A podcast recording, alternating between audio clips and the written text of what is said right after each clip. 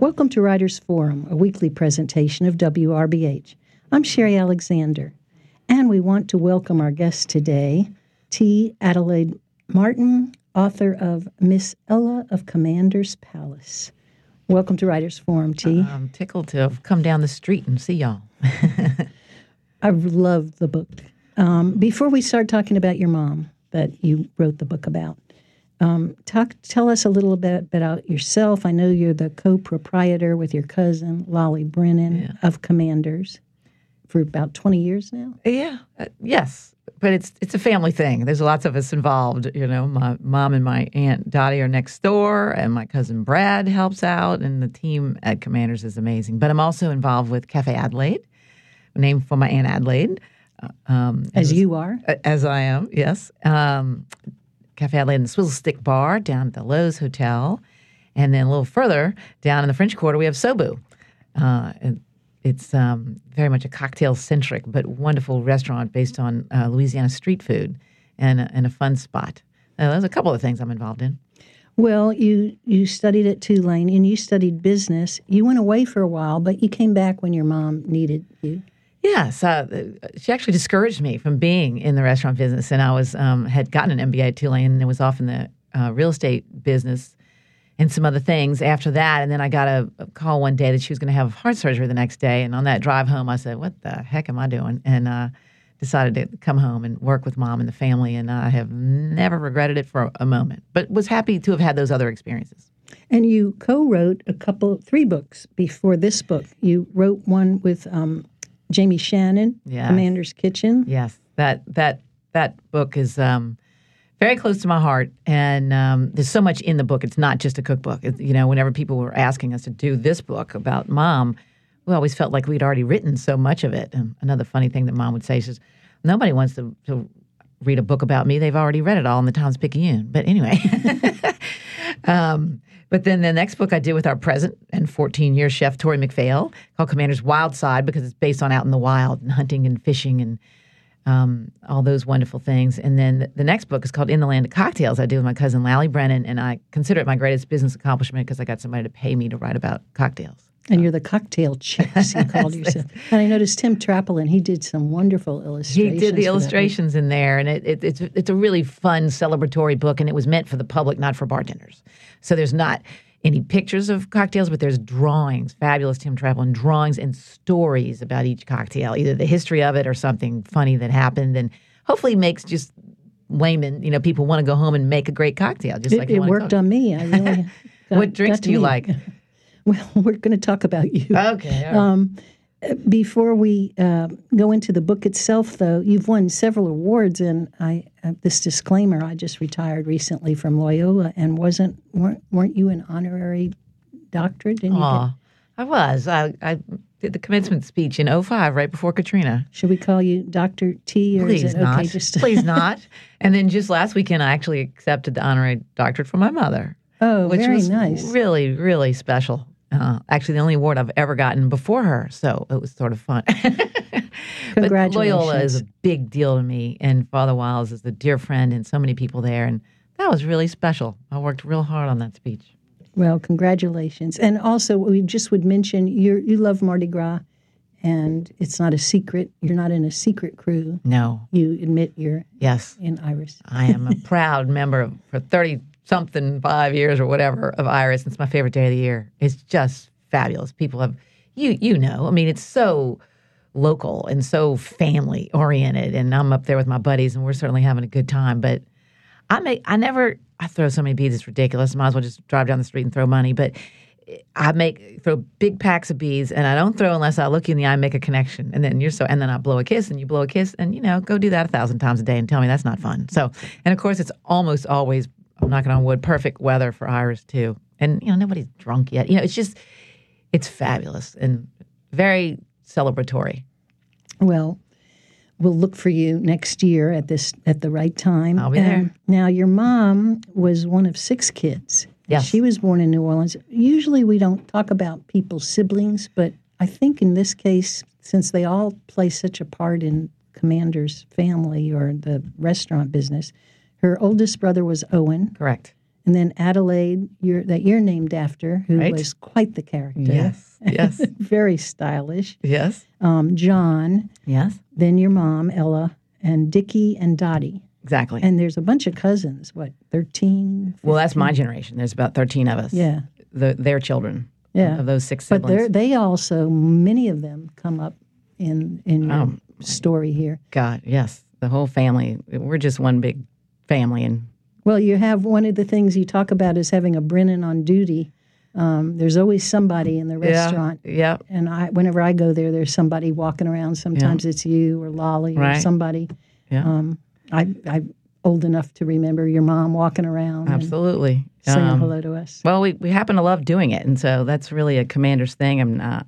I'm here. Lally's there right now. You know. Um, so Now, now your mom started. First of all, something very interesting that I didn't know till I read this. Your mom isn't really much of a cook. no, um, she you know honestly never had time, but she you know knows so much about food and and and has written recipes and menus since she was 18 years old. So um, and she reads everything. Everything. she eats everything. I Everything. mean, she she's she's a real. Uh, she's not an absentee yes, person. And Yeah. any no. Hurricane Ella, some people call it. That, that's it. That was a Times Picayune story. but she, there's actually a documentary was made, af you know, based Oh, on the fabulous, book. yeah. And Emeril says in the documentary, he said, you know, couldn't believe that she doesn't own a pan, I don't think, but has the best taste buds he's ever encountered. So it's true. And wine also. She- Absolutely. she's just a real wine expert. She's traveled all around. Yeah, this is so interesting. When we opened Mr. B's, um, it was 1979, and we did the first, she did, the first all American wine list in America, which was an even bigger deal in New Orleans. We'd always been such great friends with all the French winemakers who, when they came to America, of course, wanted to come to New Orleans. And um, that was like industry headline news to do an American only wine list. California Yeah, but that sounds like nothing now. Well, that was completely unusual then. You know, it was all, you know, French wine and Chianti or whatever the heck. And she really got to be close to Robert Mondavi. And he was such an ambassador for wine, and she believed it hook, line, and sinker. And, and she was right. Time has proven. But uh, I was always pushing things like that. well, Ella started out working for Owen Yes. uh, down in um, several places, but most notably Brennan's, right? which became it was quite a center for celebrities and um, breakfast. Right. breakfast at Brennan. Well, as you know, you've read the book, the brands that you're talking about. Owen was dead before that even opened. So uh, the, she first worked for him at the Absinthe House, which was uh, he and his bar, really with his dad at the time. And then they bought the restaurant across the street, which was called Vieux Carré, and they renamed it Brennan's Vieux Carré. And uh, then he died, Owen, the older brother, before. Very young. Mm, Yeah, 45, before they even moved into Brennan's on Royal Street. I get the feeling from what you've written that it really has stayed with her. I mean, she took his death very, very hard. the whole family did. He was just this, you know, raconteur and character, and he, um, but he was, you know, very visionary. And w- as, far as you know, they were a Irish family here in New Orleans, and there was a lot of people to support, and he was trying to figure out how. And he wanted to have a good time in the process. So um, I think most of my family's still the same way. But she learned so much from him, and just was sort of a natural leader, and sort of, you know, just kept going after that. Even though when he dropped dead, the banks pulled the loan, and it was really a tough, tough time. Well, and shortly after that, we won't go into the detail because you don't go into the detail, but there was, an, we, we all know it from reading the newspaper, um, there was a split in the family, and your mother um, actually didn't go back to that restaurant until after 40 years. Yeah, yeah. It went bankrupt, and then my cousin Ralph uh, was so happy, uh, bought it with the other partner. Just a couple of years ago. Yeah.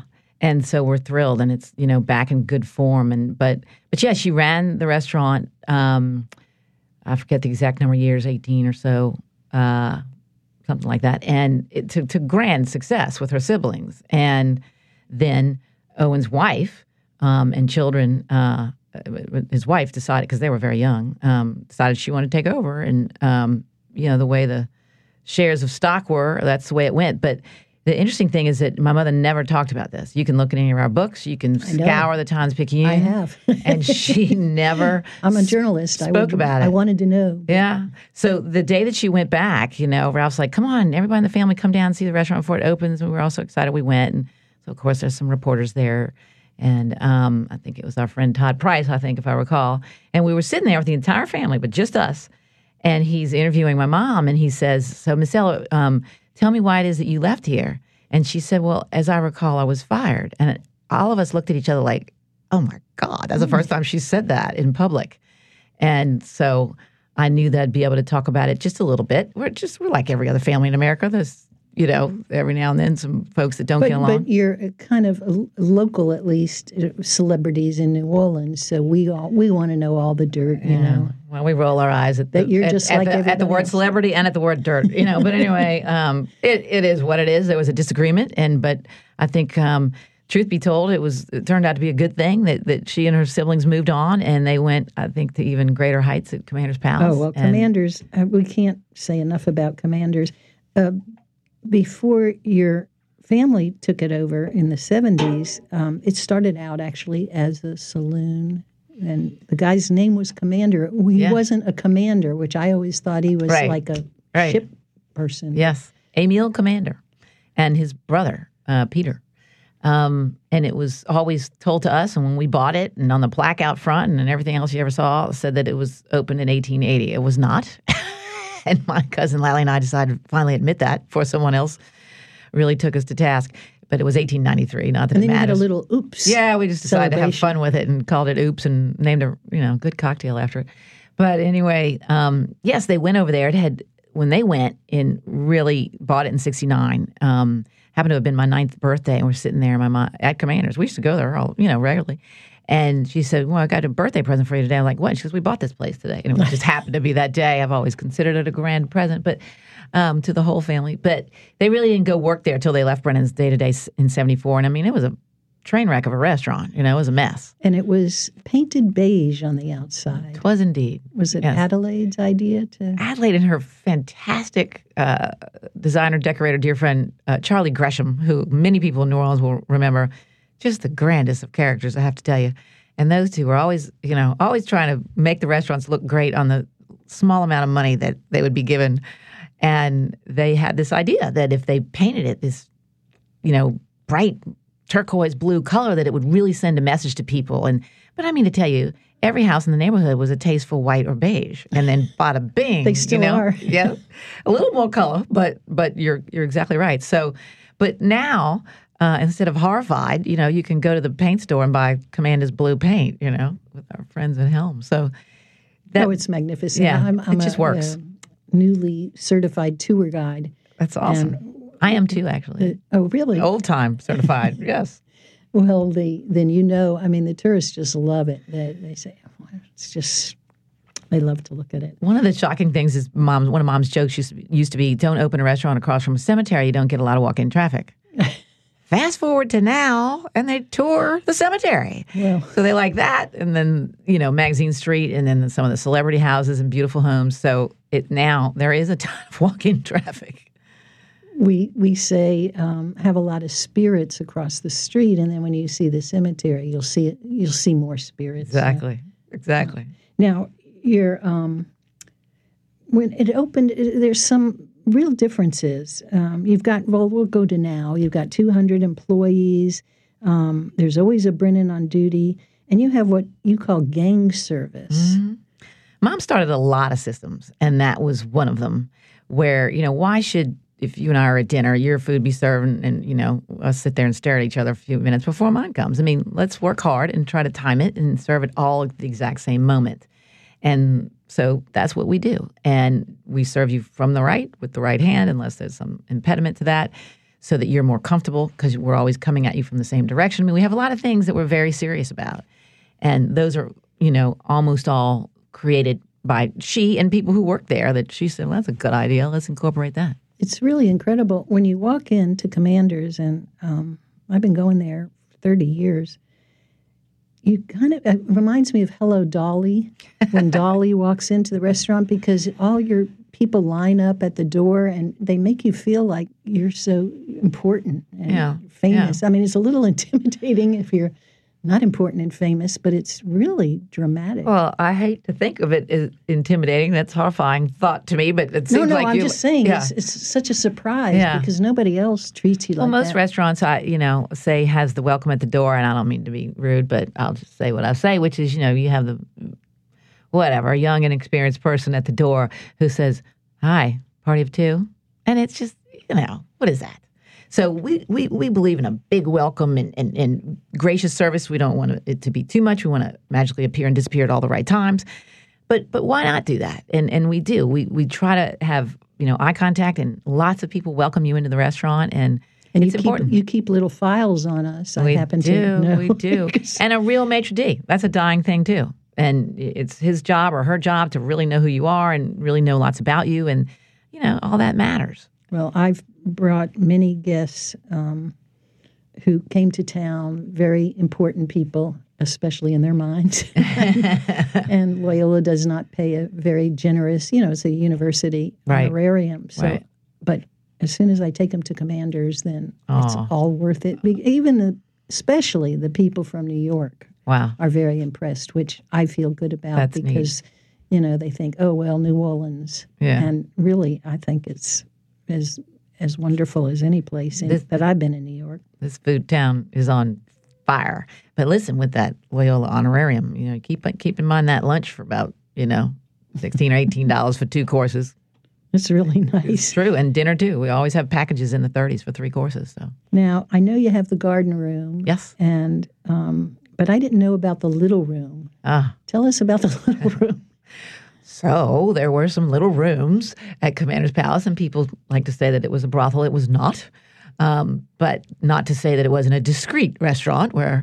Um, and Gentlemen could meet. yes, they they might come up the, the the stairs, which you go up now, were really kind of the back stairs, and they were hidden by a wall, so you could come in on Coliseum Street and go straight upstairs, and you could be upstairs with a a lady other than your wife, and your family might be downstairs. And restaurants, good restaurants, are known for being discreet, and Commanders hopefully still is and was. So there were these little rooms, and the little room is, is the smallest one left that's still there, but it's perfect for a party of like two or 16. We've had lots of people in there having, you know, proposals or many a business meeting. And I mean, if you knew the business deals that got done in the little room, it's unbelievable. I even heard about one that, you know, was passed along that they kind of made a deal in the little room and the guy followed the other guy into the men's room and kind of finished the deal. I'm like, that's way too much information for me. But anyway. um, Well, one of my kids had a, um, I guess it was a sweet sixteen there. Yeah. And um, but that's not in the little room. That's just a, a banquet room upstairs. Well, we we don't have banquets; we have private parties. But uh, Private yeah. But we have two other upstairs. Also, we have the um, Coliseum room, which can be divided into two, and that's lovely as well. Yeah. So a couple little spaces for those special occasions, and then we have the patio room. That's like one of my favorites, right off the patio. So I always say it's like dining outside, but with air conditioning. It's really lovely. Um, in fact, I will say when I interviewed with Loyola, people said, you know, what made you pick Loyola and come to New Orleans? And I said, they took me to Commanders for the interview. Oh, you know, usually if you go to a university, they take you to Denny's or something. And I said, oh. I'm going to love this place. Well, we love that.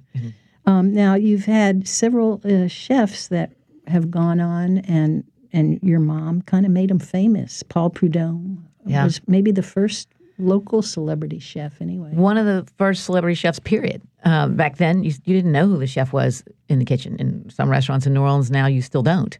But she really disagreed with that, and she thought people should get to know who was in the kitchen, and was very, very, very early on in that, and pushed it. I remember one time I was in college, and she called up and said.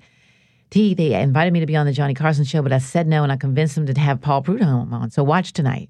So she did things like that that was unheard of, and along with you know Wolfgang Puck, kind of Paul Prudhomme was the first celebrity chef, but that was mom, and she's like, he's perfect for it. He can- Now, now a lot of people don't understand. Uh, you, you're you were a Creole restaurant, and he's a Cajun, Mm-hmm. Yeah. and a lot of people don't understand the difference. Yeah, that's a, that's a shame, and this show's not long enough to des- to describe it, as you know. But it it was very different, and that was again a big ledge she stepped out on to do that. I mean, she didn't think so, but a lot of people really did think she was insane, Well, and they did argue. I have to tell you, Yeah, you know? Cajuns are much spicier and um, Yeah, you know, more one pot cooking, uh, you know, um, much less refined, you know, whereas Creole would be a fish with a sauce and, you know, whatnot. Um, but all the same ingredients, you know, it, it's so fascinating to me. I, I, I write about this at length in the Commander's Kitchen book and think we do a good job there in explaining those differences. But it's fascinating. But but Paul did want to do, you know, more rustic and and mom would say, Good God, Paul, everything's brown. Can't we make the plate prettier? You know, and they would fight about these things. He also could care less what the cost was, which, you know, one does have to make a living and we got to be smart about this. So they they would, you know, uh, tussle about these things, but in a, in a lovely way. And we're, we're lifelong friends. I think you all um, really were responsible for the shortage of redfish because of your blackened redfish. It was Paul. Uh, however, they were in a foodie meeting one day at Commanders, uh, which is a meeting they had you know, that we still have, and you only allowed to talk about food. And the idea was, and the question always still is, what would be the greatest fish dish in the world? And really, a cook walking by, you know, they said, "Hey, you know, how would you cook fish?" And he said, "I'd if I went fishing, and of course I have my black iron skillet with me because I'm camping or whatnot." And I would sear it really, really hard, you know, have good seasoning on it and sear it and then just eat it just like that. And uh, they said, well, let's run down to the kitchen and do that. And Paul was like, ah, yeah, I've seen that, you know, in, in- all around uh, Louisiana. And so we called it for years seared fish. And then one day when he was on uh, one of the local TV shows, he just blurted out the word blacken. And then it went from there, black and rest red is fish. history. Right. And that poor fish that was a trash fish, I mean, you know, it almost went out of population. I mean, it was just unbelievable. But Fished, fished out the seas. Um, also, Commanders is known for the um, bread pudding souffle. You had had the, at Brennan's, had the, um, Bananas Foster. the Bananas yeah. Foster, which was named after, again, Yeah, a friend. a friend yeah. of yeah. Owen's. Yep. Yep. He wanted mom to, he said, create a dish for tomorrow night. We're going to, we're honoring our friend Dick Foster, who's the head of the Vice Commission. And my Uncle Owen was vice head of the Vice Commission, which they thought meant they were in charge of Vice. But anyway, he was retiring from this very important job and he wanted a dish named after him. Mom said, I don't have time for that. I got no time for that. He said, well, do it or you're fired. And anyway, Bananas Foster. Um, So you you serve the Bananas Foster and the Bananas souffle and the uh, bread pudding souffle. bread pudding Yes, souffle yeah. are kind of your signature desserts. I would maybe. say that and now strawberry shortcake. Which was a Jamie Shannon dish. So it's kind of fun to have all those. And Paul created the um, bread pudding souffle for what we thought was the Commander's 100th anniversary. Now Emeril came along after that yes? and also brought great um, Oh, well, fame. But now he was French Canadian and Portuguese. He was yeah, really So it was a different kind of cooking, Yeah. slightly different. Yes, touch. but but but I remember when they decided to hire him, and he was way too young for them to be doing that, and it was completely nerve wracking. But when he walked in the kitchen, the commanders, and they had given him a little tour, and Mom said, "What do you think?" And he said, "It smells like my mother's kitchen." oh, And she was sort of fell in love at that moment. she had him. he had her. He had her at home. He had her right there. Um, then you had He's Jamie magnificent, Shannon, of course. Well, Jamie was before Emeril. Yes. and Yeah. lasted too short. I mean, Yeah. My darling, who I did Commander's Kitchen with, and he is uh, luckily uh, in the documentary because some footage we were able to get. He was magnificent. He was chef for 12 years and just a special guy. I, you know, very, very, very few dishes never come off the Commander's menu. And one that he did is called Tasso Shrimp Henican. And um, but that's a Jamie dish, just you know, exploding with flavor. And um, he was just a special guy, and just you know, took it to another level. And then came Tory, you know, um, after we lost Jamie, and he's been a chef 14 years, and I'll tell you, he's something else.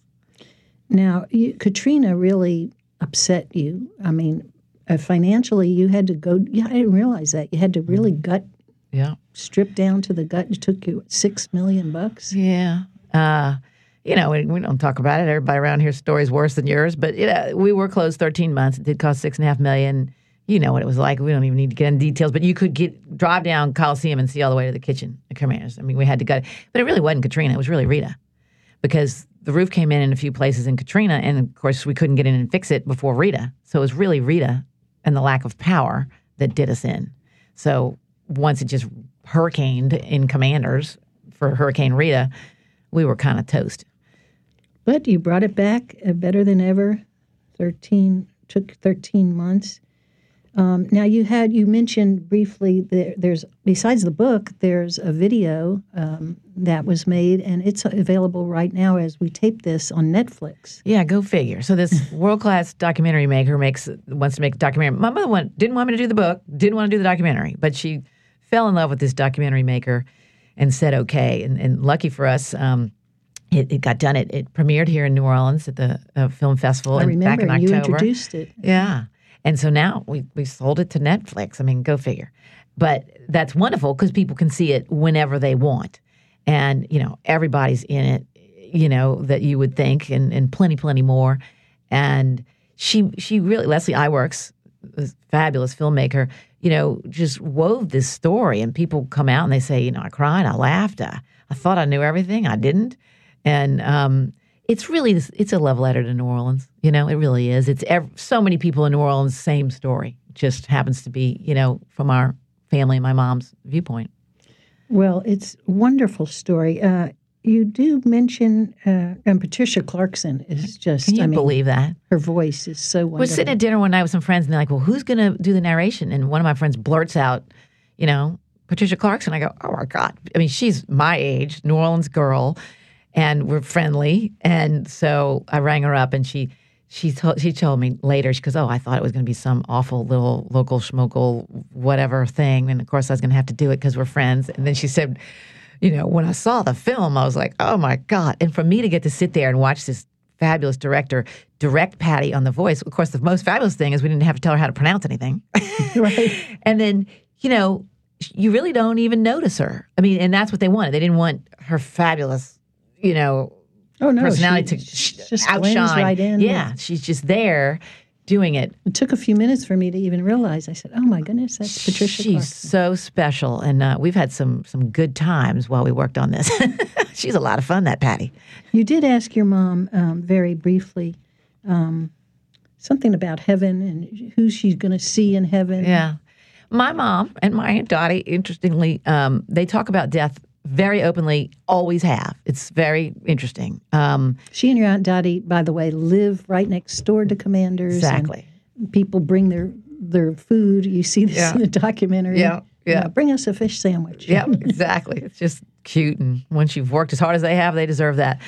But um, anyway, it's just fun stuff. Uh, it really is having them right there. It's but special. she says she she's Yes. going to see people in heaven. So that- she's always called it the saloon in the sky. And she's like, "E- everybody you love and nobody you don't. And she said, if Louis Armstrong and Ella Fitzgerald and Fats Pichon aren't there, she's not going. and uh, it's just going to be a good time. And there are no hangovers at the saloon in the sky. That's wonderful. Um, uh, uh, one of the local writers who's pretty famous, um, Walter Isaacson, described your book and said, The memoir of the dazzling and delightful Ella Brennan is candid and savory. It's the chronicle of a life well cooked, well served, and well lived. Isn't that lovely? You've been listening to Writers Forum, and we want to thank our guest today, T. Adelaide Martin, author most recently of Miss Ella of Commander's Palace. I'm Sherry Alexander for WRBH.